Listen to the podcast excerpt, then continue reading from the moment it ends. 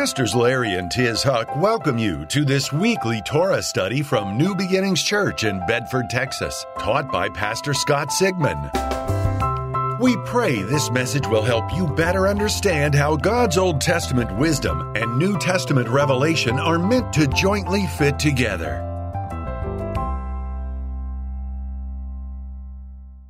As we get into today's Torah study, uh, uh, this is out of Numbers 25. Uh, and it's a leadership story. It's a story of boldness.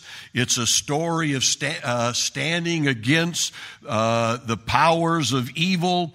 And uh, it's a great story, and it has some interesting insights. Uh, and it's on uh, the life of Pinhas, the the lesser known Bible hero of Numbers 25 and Numbers 24. Last week actually was uh, where the story began. And uh, this week we're kind of in the middle of his story, and we didn't really teach on that last week. So let me set the stage, and we'll get into some real interesting stuff. Um, Pinhas, Pinchas, Phineas, different translations, uh, Pinhas stood against King Balak of Moab and the Gentile prophet Balaam, Balaam, uh, uh, when they came after Israel with uh, their brand of uh, an early form of anti Semitism and they hatched an evil plot to destroy Israel. Israel had a destiny. Israel was called by God to establish uh, a nation that the nations of the world would look at and realize this is how you do it. Israel is the original one nation under God right? And uh, uh, America is the only other nation in human history that's been established as one nation under God. So just like Balak and Balaam tried to destroy Israel from being that example of one nation under God, we see that's happening in America now.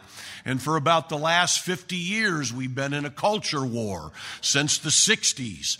Uh, and, uh, um, and so, uh, whenever a nation uh, decides to be a nation under God, enemies are going to come against it. Because all the way back to the Garden of Eden, ever since the time of Adam and Eve, there's been an adversary, an enemy, a destroyer that wants to counterfeit uh, the plans of God and attack the plans of God so that there will be no heaven on earth, as it were. And so this is what's going on uh, in the Torah study this week or last week uh, is that the king hired uh, Balaam, Balaam, to bring a curse on Israel, but the curse kept being reversed. and so every time he tried to curse Israel, it turned out to be a blessing. So anytime the enemy tries to bring a curse against you and destroy God's plan and destiny in your life, that curse we declare is being reversed. But, you know, the devil doesn't give up. The devil doesn't fight fair. The devil always goes to the next plan. There was a plan B. Plan A didn't work, and so he hatches plan B. That's why we always have to pray without ceasing. We got to get beyond just now I lay me down to sleep type of praying. And we need the Spirit of God and the anointing of God to move and motivate us into higher levels of prayer and praise, the high praises of God. Amen. The high prayer of God, intercessory prayer. So Balaam counsels King Balak to go into plan B, and plan B is let's uh, entice the men of Israel into immorality. And so they sent in all the Midianite daughters, all the Moab daughters to feast and drink. Uh, with the Jewish men and lure them into fornication and adultery, uh, uh adultery and idolatry. And it's just another demonic strategy. As they attacked Israel with that kind of stuff, that attack in every generation comes up, and we're looking at that attack again today. And uh, in fact, uh, most nations don't get defeated from without, from an outside military attack.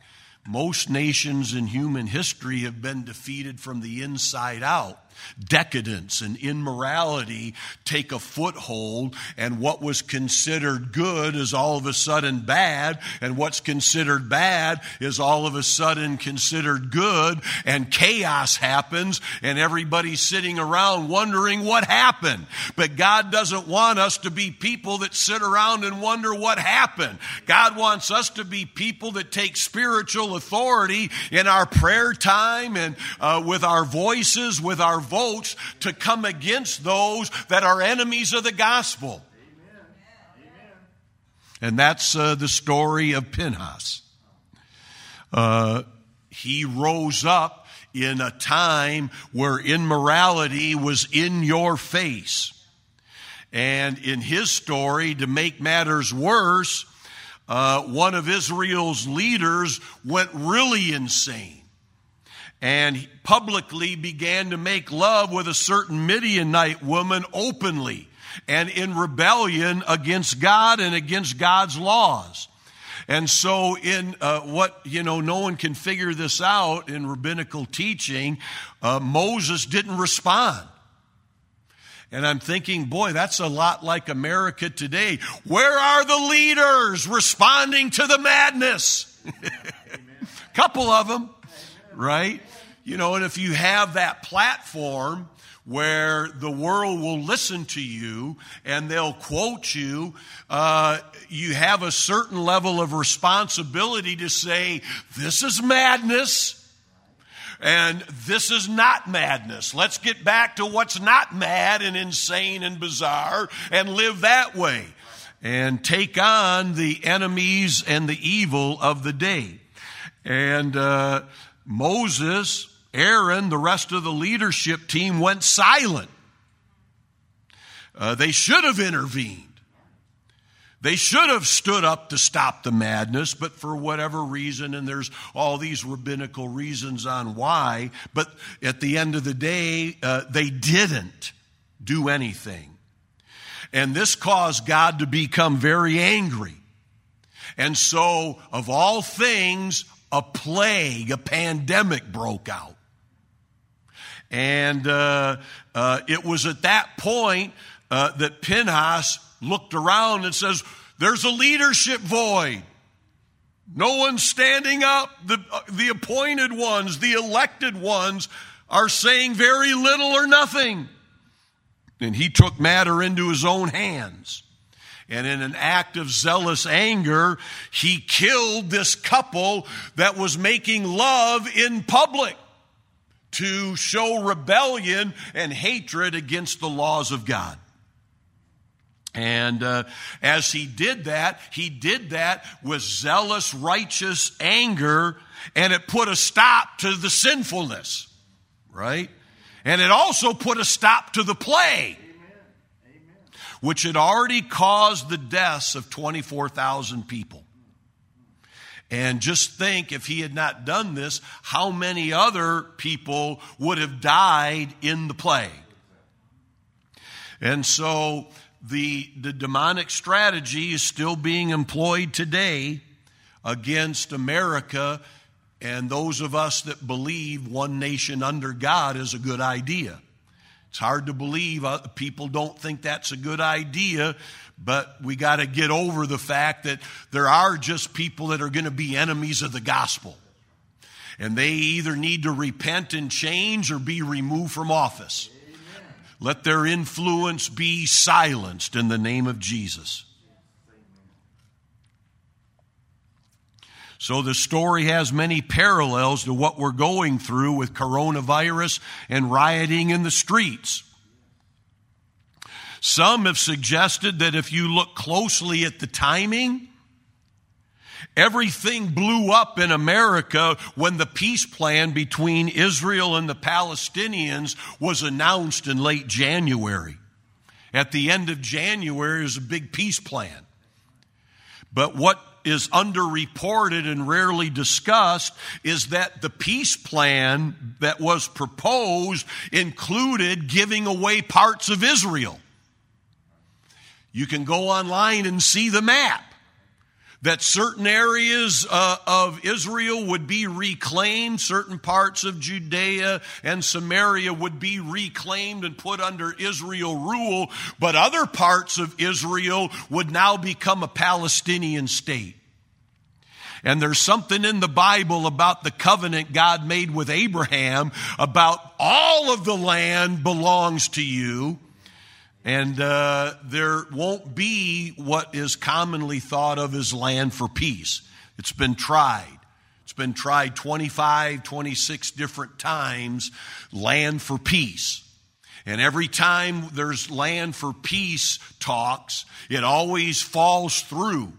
And sometimes when plans get approved, many times immediately after the plan is proposed or implemented or trying to be implemented, great natural disasters follow the proposals. And that's what happened in January. No one ever heard of coronavirus right? When did we, I mean, we canceled services here in March. We finally figured, okay, well, we better uh, just, you know, tap the brakes and see. But the, back in January, there was all being hidden. No one was really talking about it, and the leaders were saying, Oh, it's all fine, don't worry, you don't need this, and it's not gonna blah, blah, blah. And everybody kind of let their guard down. But uh, it, it is interesting that it all kind of, in the weeks that followed this peace plan, all of a sudden, all craziness breaks loose. You thought I was going to say something else, didn't you?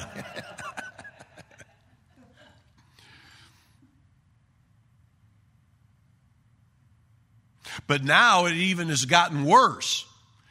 And in, in, in Israel, you know, in the story of Pinhas, it got worse because when the, the Midianite women were sent in, a lot of it happened in the tents. But then this leader, Zimri from Israel, said, let's take it out of the closet, as it were, and let's put it out on the streets for everyone to see. And that's what's happening now. There's insanity happening on the streets and secular Marxist trained enemies of God. Let me just say uh, there's a great movement following the death of George Floyd, and the, uh, America was unified. I mean, there, every voice in America was saying, we've got to end racism. Our church has stood against racism since uh, be, before I came here in 1991. Pastors always stood against racism. He was the first church in Australia back in the, uh, the late 70s and 80s to welcome Aborigines into the church. That was unheard of because the church in Australia at that point thought Aboriginals had no soul. And they were ostracized. And pastor says, not on my watch. And we've always stood against racism. And for the wor- first week or so, following all of the police brutality and the insanity that we all saw with our own eyes, America was unified. Well, the devil can't have that. Because if America becomes unified and solves its problems and the economy is great and people are rising out of poverty and people are coming together of all races to love one another and support change for one another, and on and on and on. If we have that, then the devil's plans are washed away. So demonic forces rose up quickly and changed the narrative. And to this day, it switched from coming together in love and unity and peace to solve racism and to take a giant step forward in our society. We've taken a lot of steps forward, but not enough steps forward. And this was a, and we can still take that step forward. But the narrative's now changed. It's not, it's no longer about unity and solving uh, police brutality and racism. The narrative now is let's pull down the entire culture. Let's burn America down to the ground. Let's blow up Mount Rushmore. Some have even said, let's tear down every statue of Jesus Christ.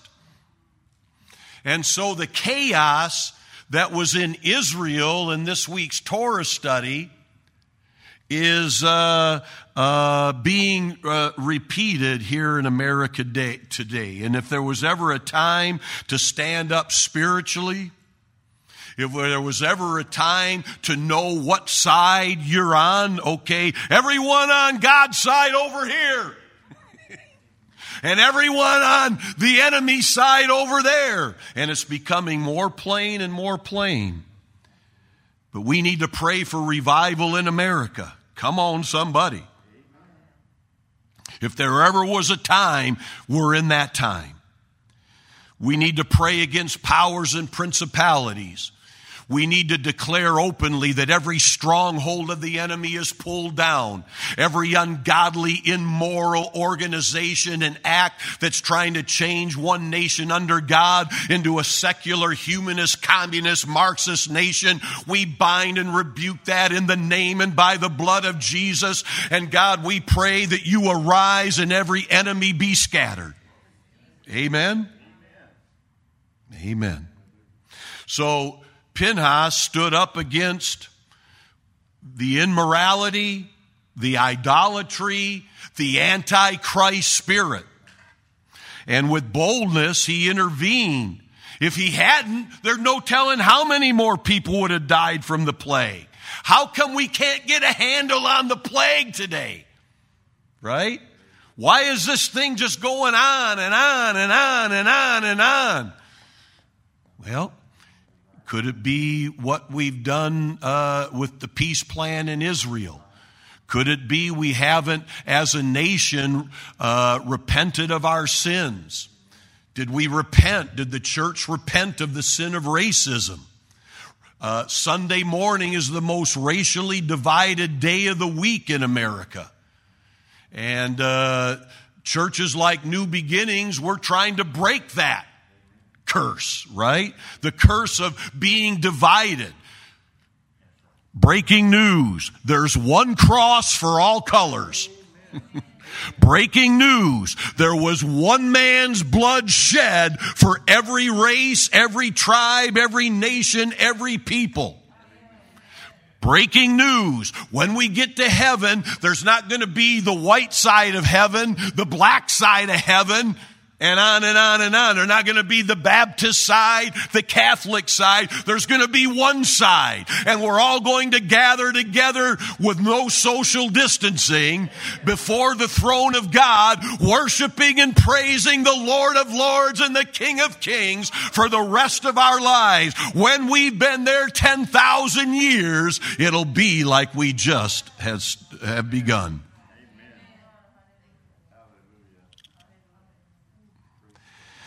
So, Pinhas, in his zealous rage, takes a spear and thrusts Zimri and Cosbi. And his methods have been strongly debated by Jewish scholars for centuries. How does God allow this? What's going on here? Because, you know, we're a religion of peace and love. And we just don't fly off the handle, take matters into our own hands, and give people vigilante justice. But that's what we're seeing today, right? We're seeing a version of uh, this is your life without God. And uh, if the wrong people are now pulling all the levers, don't think that situation will get better. Amen. But uh, God uh, accepted Pinhas and his actions as the right thing to do uh, but he shows us something that's hidden in our standard Christian Bibles.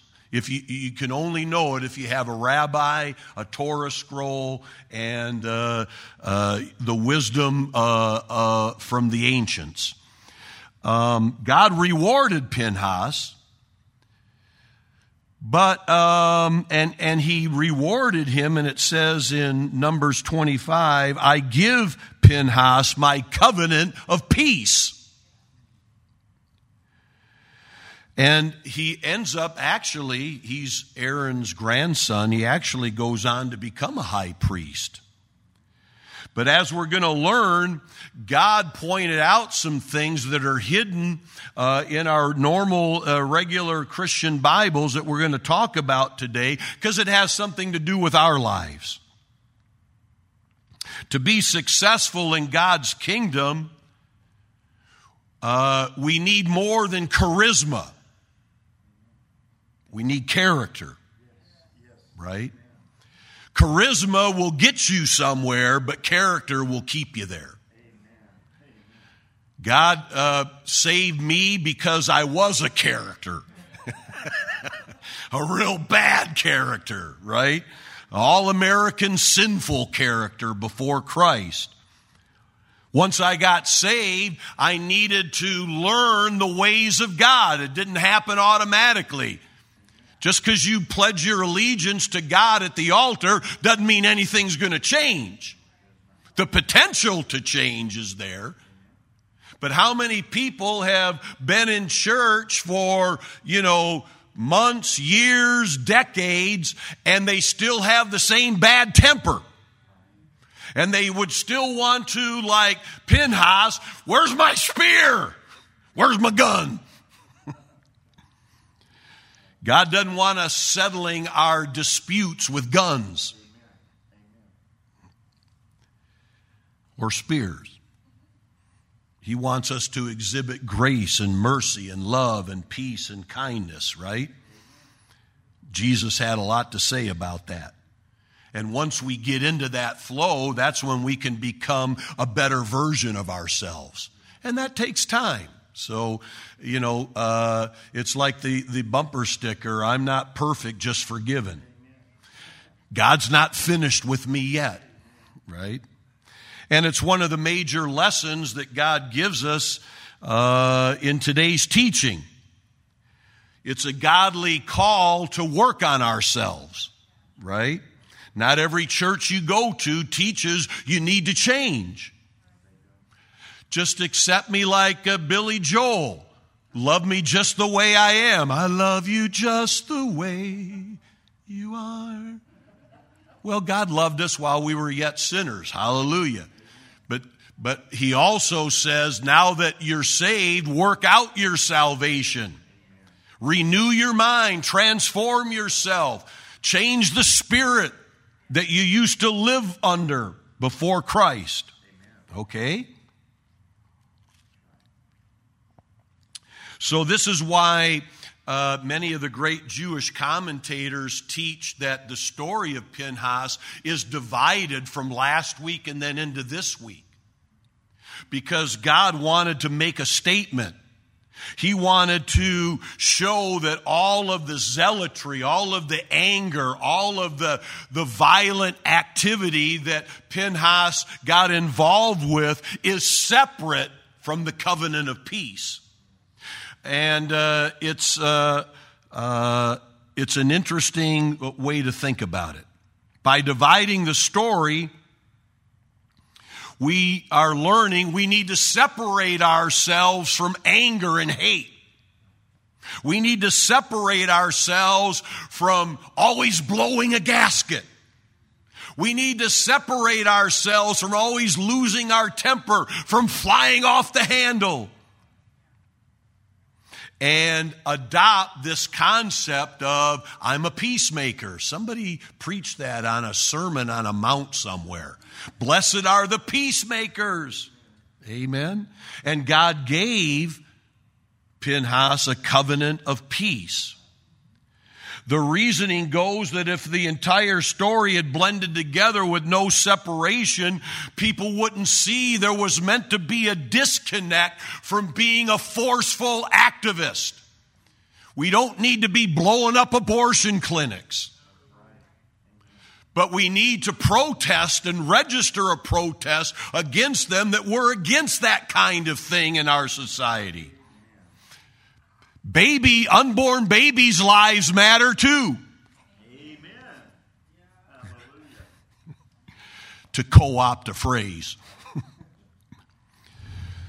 so, we're meant to learn our Judeo Christian values don't promote or condone violent extremism. And so the Torah separates the story so that we can see what our ultimate goal is. We're all a work in progress.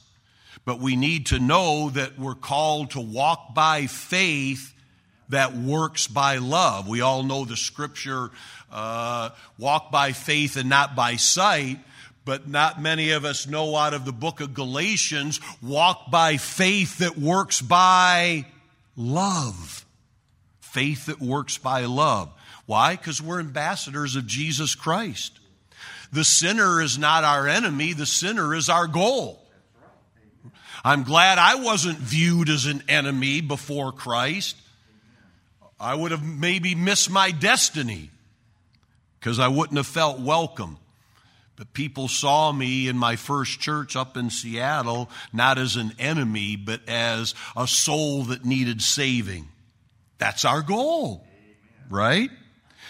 Now, uh, some commentators teach that uh, God made the covenant of peace with Pinhas as a cure for his behavior rather than a reward. Pinhas wasn't naturally a very peaceful kind of guy, so God gave him precisely what he needed. And there's still some things that I need poured into my life by the Word of God and the Holy Spirit. How many need a fresh anointing of God's grace and God's love and God's peace and God's joy? Pour that into our lives today, Lord, we pray. Hallelujah. Now, one of the most amazing insights about this teaching is what the actual Hebrew text shows us. It's not understood by the Christian translators. It's not seen in our Christian Bibles. How many of you have ever heard of jots and tittles? Not one jot or tittle will pass away from the Word of God. Well, what does that mean? Well, it means many things, but in the original Torah scrolls, and it's still this way today, if you open a Torah scroll and you know where to look, there are certain Hebrew letters in certain scriptures that are oversized. And it just jumps out at why would why would that be written in an enlarged size when everything else is just consistent? Suddenly you see this oversized letter. In other cases, you'll see smaller than normal letters. Sometimes there's even upside down letters and other jots and tittles. And in Jewish wisdom, ancient wisdom, these are signs. These are hints. These are clues that God is saying, right here, there's a deeper meaning. I want you to see this. I want you to dig deeper. How many of you don't want to go through 30, 40, 50 years of Christianity and be a mile wide but an inch deep? Right? We want to have depth and meaning, understanding and knowledge and wisdom. And for that, it takes a little extra. Amen. The difference between ordinary and extraordinary is that little bit extra and you're here this morning or maybe listening on the CD or podcast because you are going the extra mile and God's going to reward you for it. So, uh, when God gave the covenant of peace to Pinhas, peace in Hebrew is shalom. Shalom on your home. This is when one of these um, strange, peculiar occurrences happens in the original Torah text. Uh, in the name or the word shalom, uh, there is one Hebrew letter, Vav, in, in the word for peace, shalom, and that Vav is broken. A broken letter. And so, uh, without, uh, uh, you know, you'll never see it in your Christian Bible, but that means something. Why is the shalom broken? The Vav in the shalom. Just like the story itself, the letter is split in half. And there's different opinions, and there might, they might all be right. You're right. Yeah, and you're right too. You're both right. How can we both be right? I don't know. God just, you know, and so there's uh, many differing opinions, but what it, uh, uh, one of the common things is it seems to suggest that what Pinhas had done to stop the disturbing behavior was less than perfect. It was less than perfect. Shalom, nothing missing, nothing broken. God's perfect peace. But in this case, uh, Pinhas, I'm glad you took initiative. I'm glad you stood up when no one else would, but it wasn't really the way that I would have scripted it. And so, for all of the people to follow you through all the generations, I'm going to leave a sign that it, it, it I have a covenant of peace, but that peace was imperfect. It's telling us that the peace that we achieve by destroying one's enemy or rival is inevitably flawed and broken and incomplete. If I get into a fight with Lydia and I start to yell and scream and threaten and go berserk, I might have won that battle, but I lost the war. Keep your peace, Scott. Right? Nothing's that bad. And so, as a boss, a parent, in any type of role, no matter who you are, we may win some battles by insulting and criticizing and threatening and yelling and even taking on physical violence. But in reality, God is saying it's, it's imperfect. You're not winning, you're losing. Even if you think you won, you really lost. And so this broken Vav in Shalom shows us that God doesn't want us representing Him by solving our con- conflicts and disagreements with quarreling and arguing and anger and violence and physical confrontation. Overall, our goal is to be a peacemaker, pursue peace. Let the peace of God that passes all understanding rule and reign and guard our lives and our hearts. Amen. Now there's more. There's even an extra teaching to underscore this idea because in the same verse there's another peculiarity and it doesn't happen very often throughout all the books of the bible but in the name of pinhas itself the original hebrew uh, in the original hebrew his name is written with a smaller than usual yod you've heard that expression by Pastor that the yod, that little apostrophe, that little comma in, in Pinhas's name is smaller than the normal yod. Now, think back when Pastor Larry would be teaching and he'd say, What does the yod represent? Did anybody remember? It represents the presence of God, right? And so, since the yod is smaller, it, God is showing us that his presence is diminished in Pinhas's life because of his fierce and forceful style.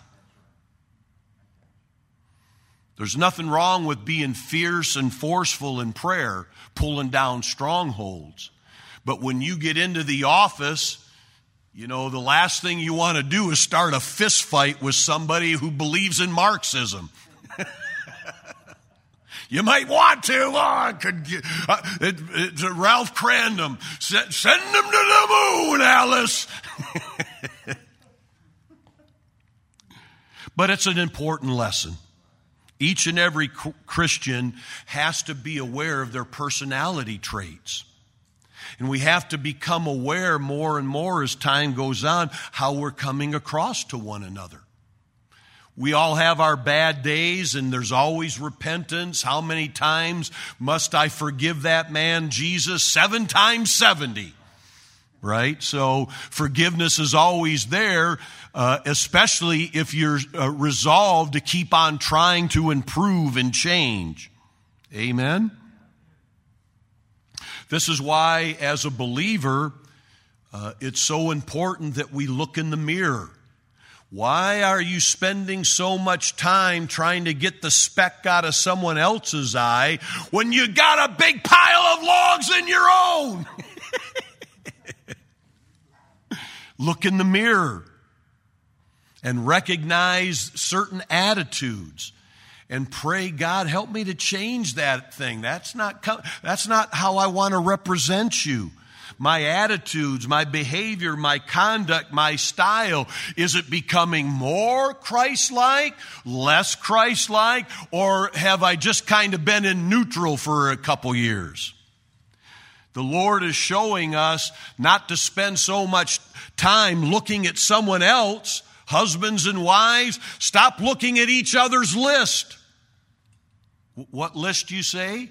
Uh, the list we keep on what's wrong with my spouse. yeah, a whole shopping list, a whole laundry list of, oh, if only you would change these things, honey, my life would be better. and and that's where marriage problems could be solved just at the snap of a finger if you stop working on her list or his list and start working on your own life will improve. Amen. So, you know, if we've been Christians for more than a year or two, we should be changing. We should be maturing. We should be growing. If we're always living in resentment and with bitterness and frustration and revenge on our minds, it's going to spill over into our relationships. It's going to ruin our testimony and it's going to stop us from experiencing the full blessing of God. Amen. Amen. So that's why we say uh, that charisma will get you to the top. For Pinhas, he had a lot of charisma. But he still had to work on his character. There were things broken in his personality that God wanted to fix, and he did fix because Pinhas eventually became high priest. Amen.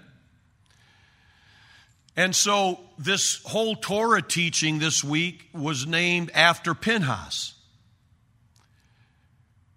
But in the same study, God decides that the leader best suited for leading Israel after Moses wasn't Pinhas. It was Joshua. And Joshua in the same Torah study is promoted. He's selected, he's called, appointed, and anointed to take over Moses' role as leader of Israel. Joshua wasn't a headline maker like Pinhas. He wasn't as loud and flashy and flamboyant as Pinhas.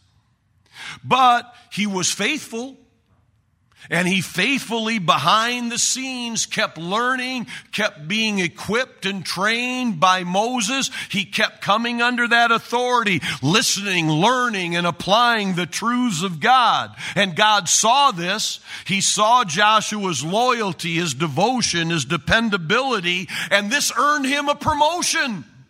Come on.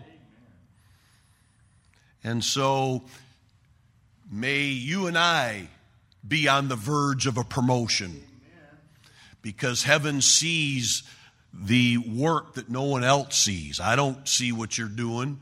We're all been shut in and locked up for three months by and large.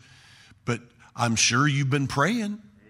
I'm sure you've been worshiping. I'm sure you've been seeking and pursuing God and pursuing peace, and God's going to see that, and your promotion is just around the corner.